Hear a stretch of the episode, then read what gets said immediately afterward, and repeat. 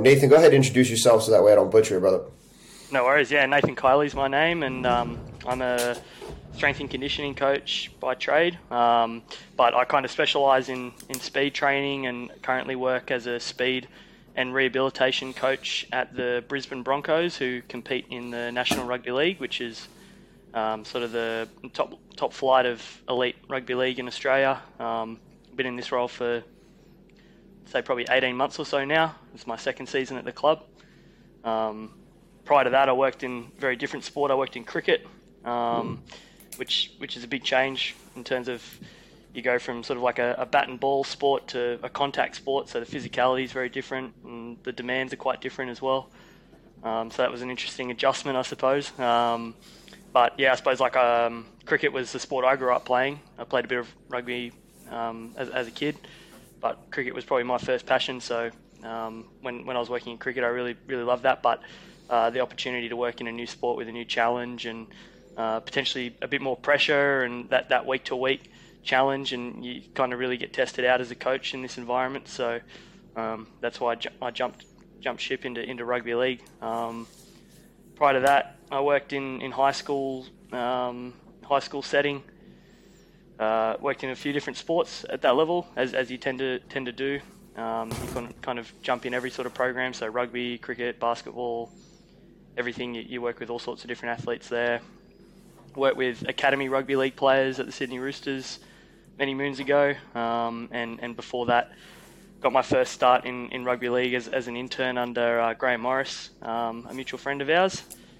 So um, yeah, that's probably probably been the journey so far. Um, probably been I don't know when I started 2016, 2017, something like that. When when I sort of got into the field, um, and yeah, just enjoying the journey, mate. if anybody wants to know the power of social media, um, Nathan mentioned Graham. Um, I have never met Graham. He lives and will be playing against Nathan's team tomorrow. Not when this comes out, but uh, Graham and I talk every single day in a group chat of coaches, and we've never met. And he lives in Australia, so yeah, use social guy, media to the power. Yeah, um, yeah, the, the network, right?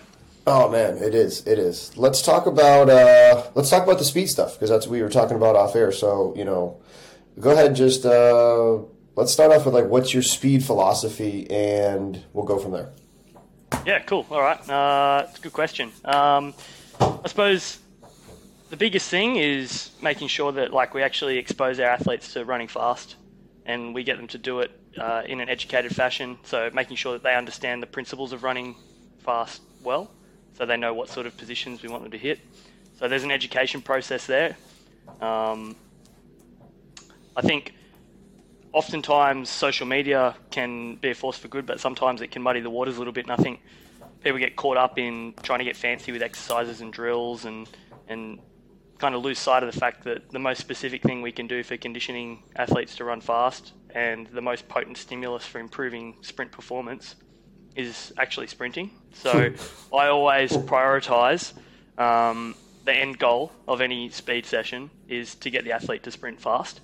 Um, an interesting thing that I've been thinking about a lot lately is um, some of the dogma that can be associated with speed training, and in particular, like the 90% rule or the 95% rule that I think gets touted a lot by um, all sorts of different coaches. And I think a lot of it probably comes from like the Charlie Francis philosophy.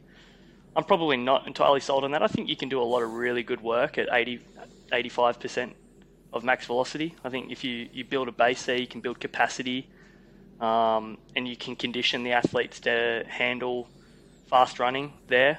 Um, you build a base, and then on top of that, you just layer in those little licks of really high intensity stuff, and, and you can take them those little steps further and further. Um, 90 95% is a really nice rule when you're working with younger athletes who don't have long injury histories and um, probably a little more robust and resilient in terms of their ability to recover and bounce back from, from exercise and training. Um, so I think you need to be really careful uh, working with, uh, particularly the athletes I work with, rugby league players. We play 26 weeks straight of the year, contact Ooh. sport.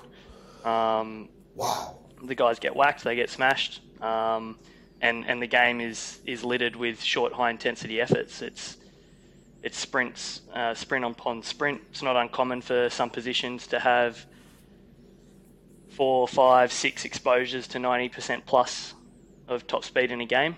Um, so that can happen. So as, as the speed coach, come come my day to be coaching, um, is more of that necessarily the right thing for them? Sometimes it's not. Sometimes it's, hey, let's let's do a little bit of drilling, um, hit some positions, get strong in them, um, build capacity there, get a little bit of exposure to 80, 85%, and based on like work really closely with our head of performance and sports scientists to make sure we've got a really clear understanding of each individual athlete's thresholds, what they're used to doing in terms of sprinting fast, what they've proven that they've been able to tolerate in the past.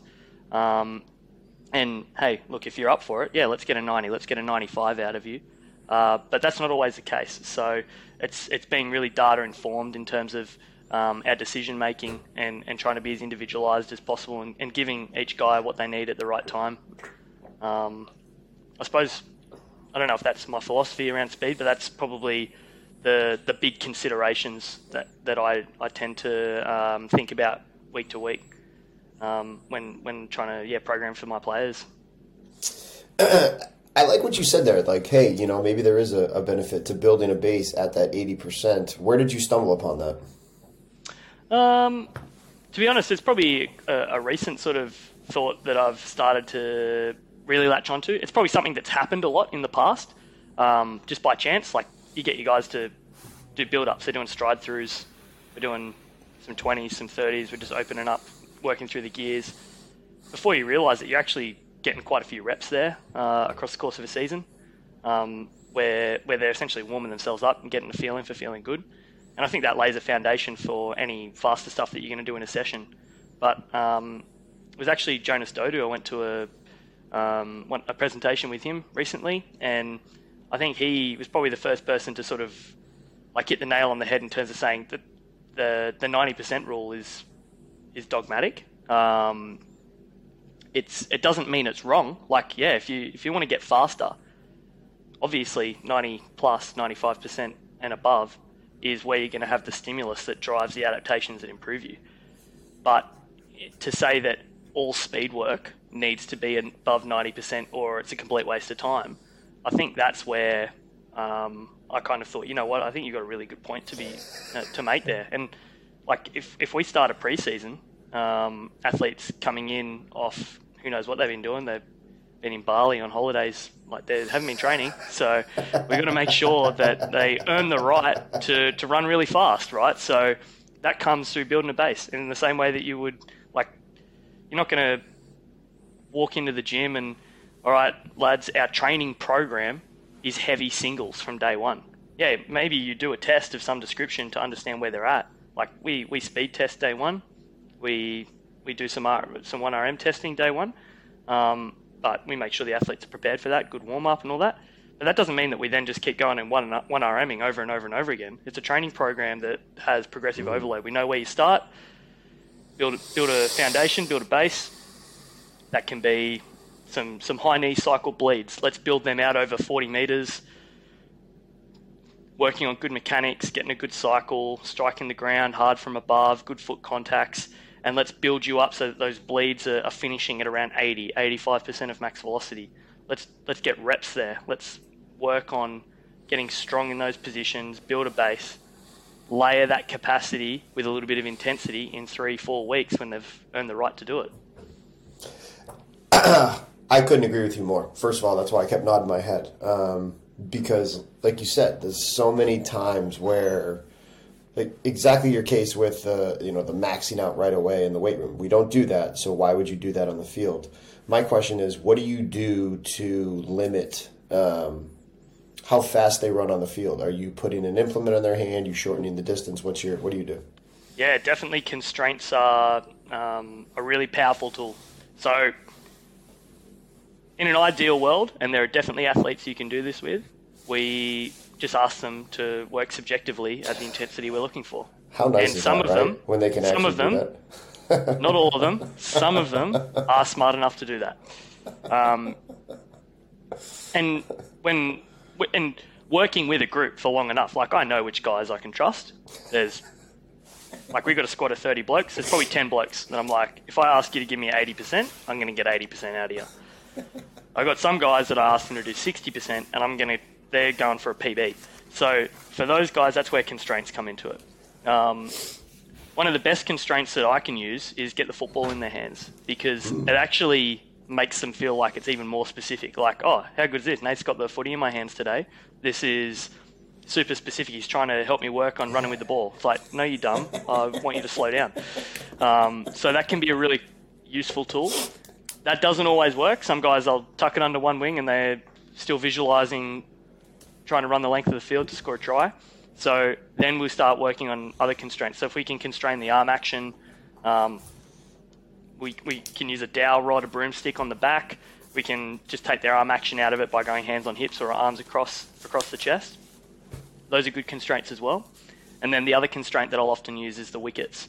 Um, probably gone away from it a little bit this season, I suppose. Just I feel like we've been able to get out of uh, the athletes what we want with those other constraints, um, and potentially without wasting time setting up a bunch of hurdles. Um, I don't know if that's being lazy or being efficient, but um, if I'm getting out of the athlete what I need, if the player is able to produce the 85% that, that I wanted, then the constraint worked. So broomstick runs, ball in hand, uh, they're typically the tools that I'm using, and they're generally working pretty well. I love the idea of the wickets to slow them down. Um, I remember hearing, oh God, who was it? It was um, Cav, Justin Kavanaugh, talking about how he doesn't use wickets because they're thinking and you can't get max velocity out of them. That makes complete sense then, right? Yeah, I mean, they're all tools at the end of the day, mate. There's nothing that I don't use. And I, I kind of get a little bit frustrated when I hear coaches say, "Oh, no, that's the thing that I never do." It's like, come on, mate. Like, cool, but everything's useful. Like, you keep everything in your toolbox and you find the appropriate setting to use it.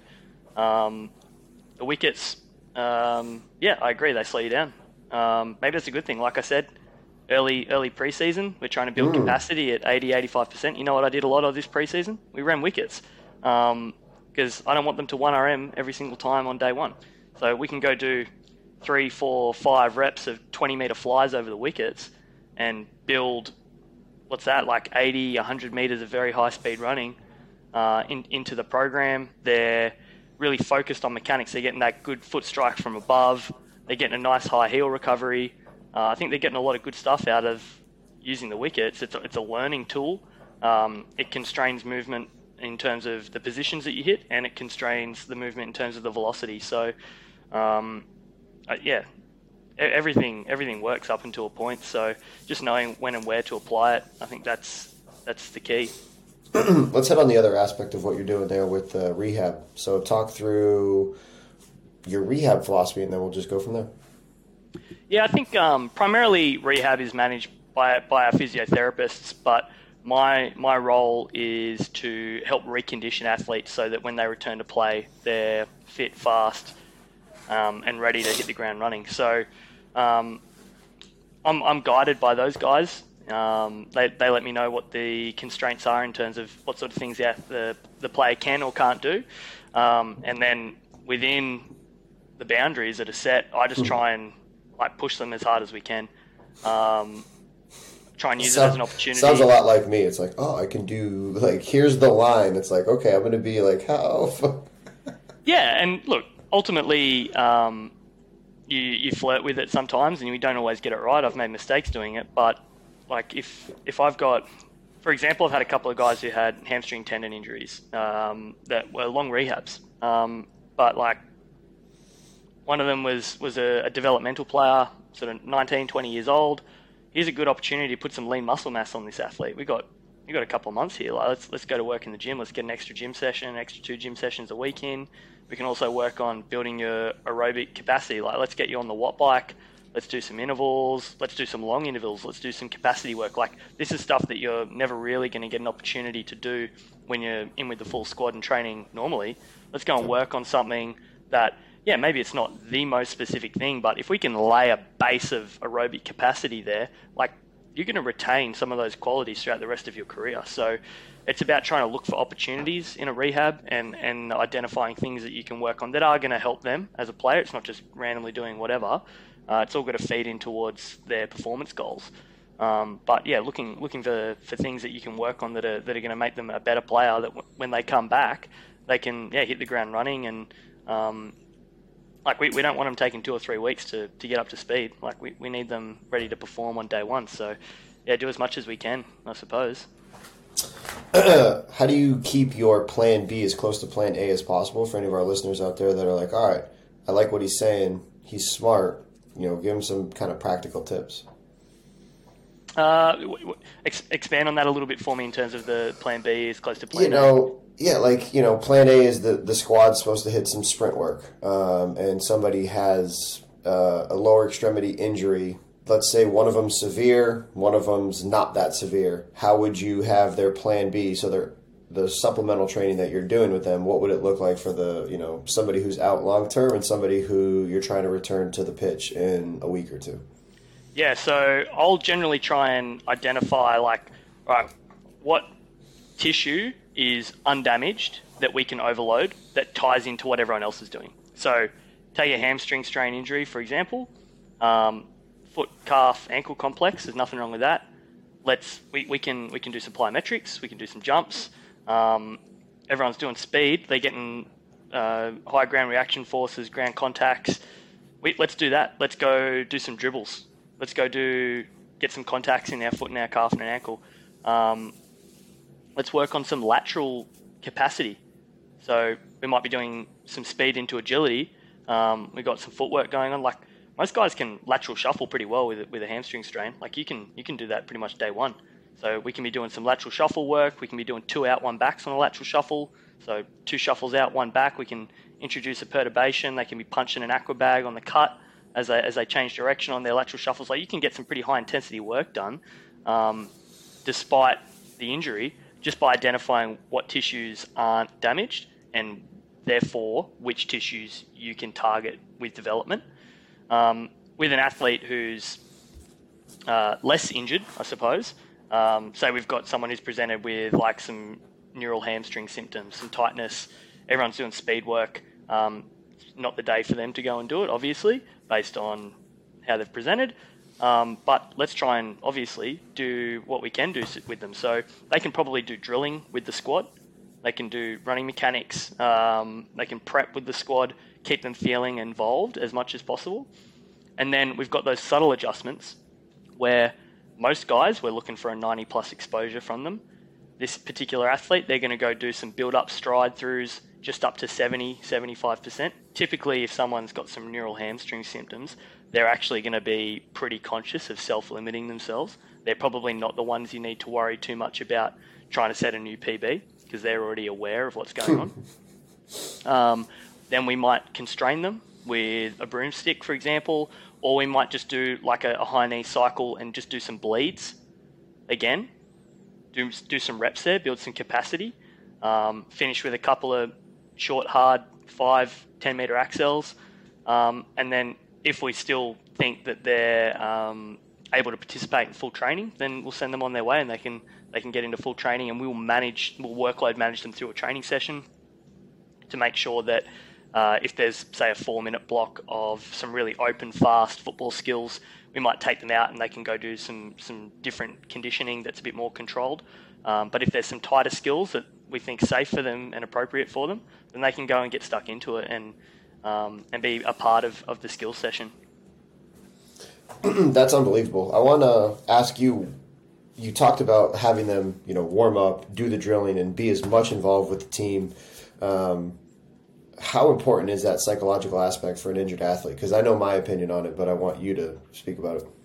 Yeah, oh, well, to be honest, it's individual. There are some athletes who mm. it is really important for them, and there's other guys who probably don't care. in fact, they'd actually be happier going and doing like a rehab warm up. So it's it's not a one size fits all approach. I've got some guys who they're actually not injured, but they're old and sort of uh, injury prone, I guess, and we send them to go and do rehab warm ups when they're fit.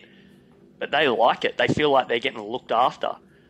Uh, on the flip side of that, yeah, if we've got um, most of our sort of younger athletes, like if they've got a bit of a niggle or a bit of an injury, if we can keep them involved without them feeling sort of ostracized from the group, um, that's really going to help their psych- psychology and their mentality. It's going to make them feel a part of things, and it's a team sport, and being a part of the greater purpose and the greater being, that's like that belonging for them. So um, that really does matter. It's really important, and we try and celebrate and make a big point of um, when an athlete rejoins full squad training in a long-term rehab. So, um, had an athlete with a with a biceps rupture injury. Um, they come back in their first like just catch pass ball skills with the group, like big hoo ha about it, really celebrate it. I mean, he's doing the drill with more intensity and effort than anyone else. They're all getting around oh, yeah. him. Like, oh, um, yeah, exactly. So I'm healthy. That's it. That's it. I'm, I'm, a, I'm a player. I'm a player again. I never um, lost it. Yeah, that that stuff matters, um, and it makes them feel wanted and important. Um, and a lot of them derive so much of their purpose through their um, through their sport, through their um, their personality of being a sports person. Uh, I don't know if that's mm. necessarily a good thing. Um, in fact, it can be problematic at times in terms of as they get a bit older, it can be psychologically stressful for them. Um, but yeah, like they they they want to be a player, so it, it definitely makes a difference. Um, I was not expecting you to say what you said. It, it caught me off guard, and it was awesome because you're right. Like it is completely individual. I thought it was, hey, you got to get him in the group and get him back going. But you're right. Some guys are just like that. Fuck it, I don't care. Like that. That's a good point. Well, yeah, like I, I think the one of the really important lessons I learned uh, working in cricket of all sports. Um, cricket's a weird sport. It's very much like baseball. It's uh, essentially an individual sport in a team setting. Everyone is assessed independently. Like your numbers that you produce as a player are stuck to you, and you've got no one else to blame for them. But you are part of a team. Um, in that setting, there are so many different characters uh, that things that make them tick are very different. Their motivations are very different. Um, a batter versus a bowler, like they're completely different tasks that their careers, their livelihoods are built around. So their mentalities are very different. And in that setting, you learn quite quickly that you can't just use a one, fight, one size fits all approach. You need to develop relationships, understand what makes people tick, understand what um, what motivates them, what their purpose is, what drives them. There'll be some people who play for their family, and there'll be some people who play for a paycheck. And there's nothing wrong with either of those things. But if you're the coach and you understand what motivates them and what their purpose is as a player, it actually allows you to come to them with the right sort of framing for whatever you're trying to get out of them. And I think that's so important um, with all of these conversations that we have with our players in our environment. We spend so much time with these guys, and we're constantly asking them to do things. Um, if you can f- continue to tie things back into the greater purpose for them, um, you're going to have less resistance and a bit more compliance, and, and we're going to be able to sort of work together to achieve that, that greater goal that we're both on the path to, to get together. you brought up cricket, and you know I think it's a perfect segue into my next question. Of there are coaches out here listening in our audience that same thing. They either go from one sport to another, or they get reassigned, or they are a high school coach, like you said, and they have to work with multiple teams. How did you you know, get the confidence to work with multiple different sports and not be like, I have no fucking clue what I'm doing. Like, how did you how did you do it, and what do you recommend to our listeners? Um, oh, maybe I'm just arrogant. I don't know. I just thought I could do it. That's probably the truth, to be honest. I don't know. Like, I always wanted to work in cricket. When when I um, first decided that I wanted to be a strength and conditioning coach, like working in cricket was my dream job. But I deliberately chose not to work in cricket straight away. I was like, okay, if I just go and follow the one thing that I want to do, I'm going to pigeonhole myself and I'm also going to put my thinking inside of a box. So I try to expose myself to as much stuff as possible. I um, I went and worked with a speed and agility coach, a guy named Roger Fabry here in Sydney.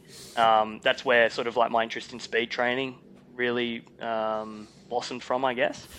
Um, went to the New South Wales Institute of Sport. Um, they're sort of like the state body that support Olympic athletes. So you see all sorts of guys. You've got sprinters, you've got Paralympic athletes, you've got um, basketball players, everything. So you see how different people train. Worked in a high school setting, um, which is where I got my first exposure to rugby. Um, worked with basketball, worked with cricket, worked with rugby league with Graham, um, like we spoke about before. And it was only after all of this um, that an opportunity to work in cricket came up. And by that point, I was like, like I know cricket. That's the easy part. Like I'm going to fit in culturally. Um, I probably came in like thinking, oh yeah, we're going to train real hard, and we didn't really train as hard as I thought we would. But that's the culture of the training in the sport as opposed to the sporting culture. Um, so yeah, I knew the sporting culture. I had a good foundation of exposure to different philosophies around training, different sports, uh, and and that was pretty easy. And then moving back out of cricket to come back into rugby league, because of the way I approached things early on in my career, I'd worked in the sport before. I, I enjoy the sport. I watch a lot of rugby league. Like I, I feel like I, I understand what's going on in the game. Um, so I felt like I could come back in. And the other thing that I really have made an effort to do is sit in on as much football, uh, skills related uh, discussions as possible to try and really understand what the coaches want out of the players, to understand the terminology, to understand the philosophy of how they want to play the game, so that I can tie things back in in terms of, all right, we've got particular things that the coaches are looking for um, around the, the game model that tie into speed development, and that's why it's important for you as a player to be good in these areas and make that connection so that the players understand why they're doing things anybody listening, you need to go back and hit listen to what he. I mean, that kind of struck me just because I was a football player, right, playing high school, and I'm like, yeah, I'm gonna be in the NFL, and like, you know, everything was through the lens of like strength and conditioning is only for football players, right? And I did not do what you did. Um, I commend you for that, and I think anybody. Um, you know, listening to this right now, you know, rewind and rehear what he just said because I think there's some some very big power in what you just said right there. Look, I'll be honest. When I first walked into the Newtown Jets gym with Graham as a university student, like I was shitting myself. I had no idea what was happening. I was like so outside my comfort zone. But I'm so grateful that I decided to do that to myself while I was young, while I was an intern. Like, if I get it wrong in that environment, like Graham's just gonna be like, "Oh, this guy's not that clever," but you don't. There's nothing on the line. So um, yeah, going full picture to where I'm at in my career now, oh, like that was such an awesome foundation and grounding for me. Um, and Graham was an awesome mentor as well in terms of helping me understand how things fit together and ex- explaining um, just the lie of the land for me. Do you have any desire to, you know, transition back into high school as you know, like you said, you're still young, you know, and so spending time you know, in meetings with uh, coaches to understand rugby and the passing and all of that. Um, still fine now, but you know, you talked about being married. Do you do you see that transition out of sport eventually, or you're like, no, nah, I'm a, I'm a diehard. I'm, I'm in it now. At the moment, I'm a diehard. I'll never say never, but I I love the I love the feeling of having something on the line, like the um, the pressure. I enjoy it. Um, but yeah, that might not last forever. Like I, I'm open um, to whatever will come. Like I didn't see myself moving into this role until someone called me and said, "Hey, would you be interested?" So, um, yeah, like I'm, I'm, I'm open um, to to what's going to happen down the line. Like I, I don't have kids yet. Um, there's less responsibility in, in terms of that, um, in terms of my, my work life balance. Um, my wife doesn't really like me hanging around the house that much, to be honest. So she probably would get a little bit annoyed if I wanted to spend more time at home. Um, potentially a good thing for my career prospects. we awesome. love each other. um, that's awesome. What has been some of the best things you've learned in those meetings where the coaches are talking technical, tactical of you know whatever aspect? Uh, what have you learned, and then what would you recommend people do when they're in those meetings? Yeah, like I sit there and I just try and picture like that I'm one of the players. So that's my approach. I want to learn as if I'm a player. Like if if I was in so and so's shoes, sitting three rows in front of me, that player there, do I have clarity around um, my role, what my what my job is? Um, do I understand the the key principles that drive our decision making around what we want to do in different phases of the game? Um, and then which areas that are physical in nature underpin the player's ability to go and do those things. Uh, and that's where I get excited about it because I go, okay, well, actually, I can help you get better at that sort of stuff. Like that's where I can influence our um, our performance. Um, that's just what I did. I don't know if that's right or wrong, but uh, it's not particularly groundbreaking. Um, but yeah, like I said, that's that's the approach I took, and uh, it's really helped me like learn learn the the uh, the playing side of the game. Um, I've always watched rugby league. Like it's a very popular um, TV sport in Australia. It's probably the most watched um, sport behind maybe the Australian cricket team. They probably get a bit more viewership, but week in week out, the National Rugby League, like I always grew up watching it. So uh, understanding the game as a spectator is one thing, but it's completely different to understanding it as a player. Like what players' roles are, um, what what they're trying to do, like what what's the the tactical side of the game that sets up or underpins them being able to go and do the flashy stuff on the end of um, on the end of it. Uh, that's probably less clear to the uninitiated or, or the casual viewer. Um, so yeah, I've just tried to sort of be a student of the game because um, in the back of my mind, I've always thought that I was an athlete. So I'd I just try and like have that right? mentality. Yeah.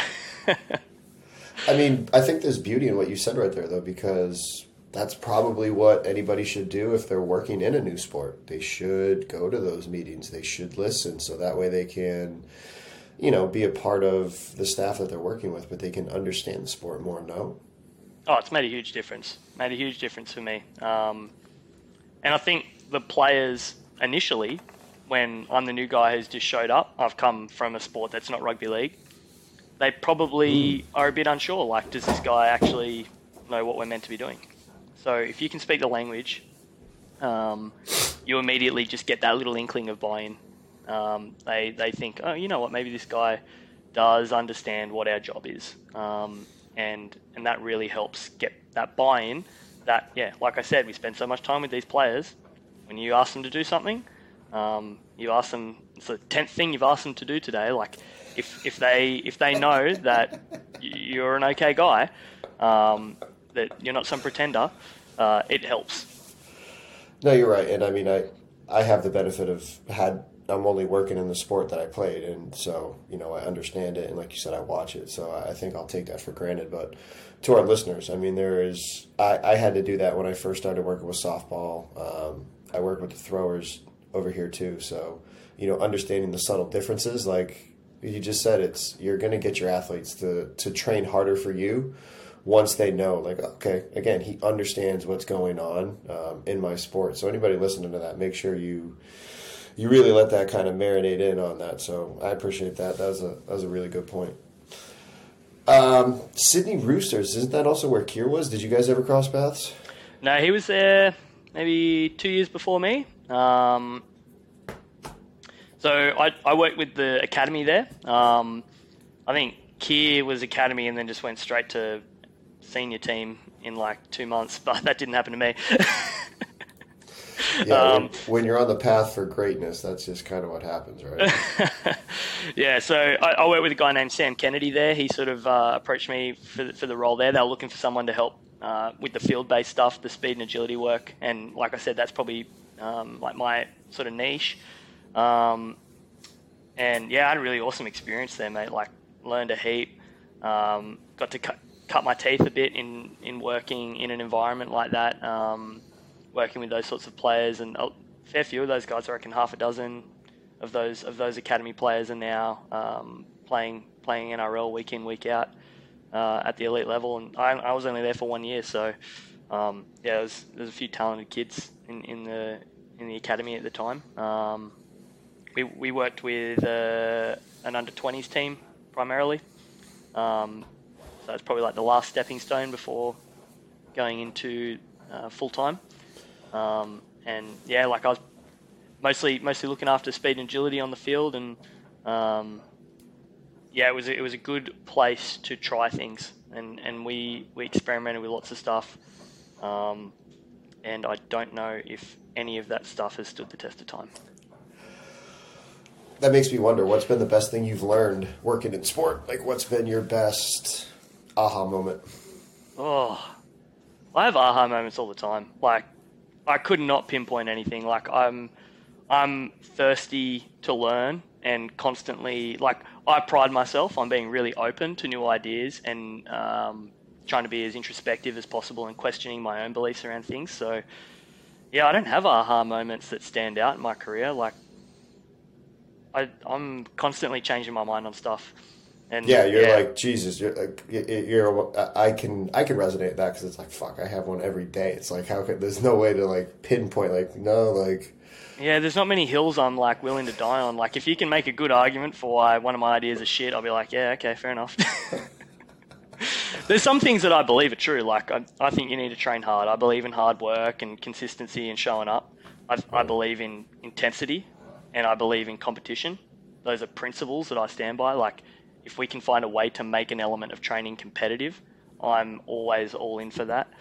Um, I, I believe in explaining things clearly and taking your time to communicate. Effective communication, I think that is really important.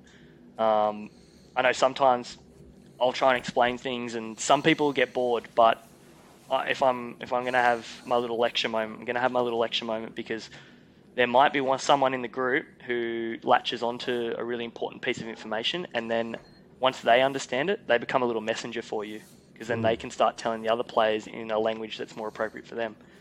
Um, yeah, those those are things that like I, I stand true to. But yeah, I don't know about aha moments. That's awesome, man. Um, I appreciate you. I'm gonna let you go about and go to that barbecue, and I, I don't know who I'm rooting for between you and Graham. I I'm gonna be that person that's like, you know what? I just want everybody to uh, the whole, the sign that's like, I want everybody to have a good time and, and Rugby safe. league was the winner on the day. That's what we want. Exactly. That's all I'm looking Look, forward to. All, all I'll say, and this could come back to bite me, but we're we're four and zero, oh, and Ooh. they're zero and four. So. You know what, Graham? I, I, I don't know if it's going to happen, brother. I don't know if it's going to happen. Yeah. Um, well, they if they let, get us, they deserve it. So, oh well. Uh, anybody that's made it this far that wants to follow you more, um, any social media places they can follow you or websites? Yeah, I'm pretty active on Instagram. Uh, it's just my full name, Nathan Kiley, with an underscore at the end of it. Um, I don't know if I post anything interesting anymore. I just keep sort of posting my workouts. People seem to find them interesting for some reason, but um, yeah, I don't know. Um, yeah, like if you got a question or whatever, you can shoot me a DM on there. I'm on Twitter. I don't really post anything, but it is actually my favorite social media. I just find the text format so interesting. Um, I don't know why. Just yeah, it stands out to me. Um, but yeah, whatever. Like it's the same same username on Twitter if you're interested.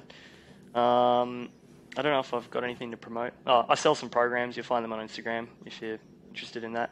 Um, I would appreciate people giving me their money. That'd be good. Yeah, we'll put it in the show notes for this, man. I appreciate you, and uh, go go eat some steak and win a game tomorrow. Yes, I plan. I yeah, I don't plan on it. The boys have to do it, but yeah, we plan to. All right, have a good one. All right. Thanks, mate. Thanks for having me. Appreciate it.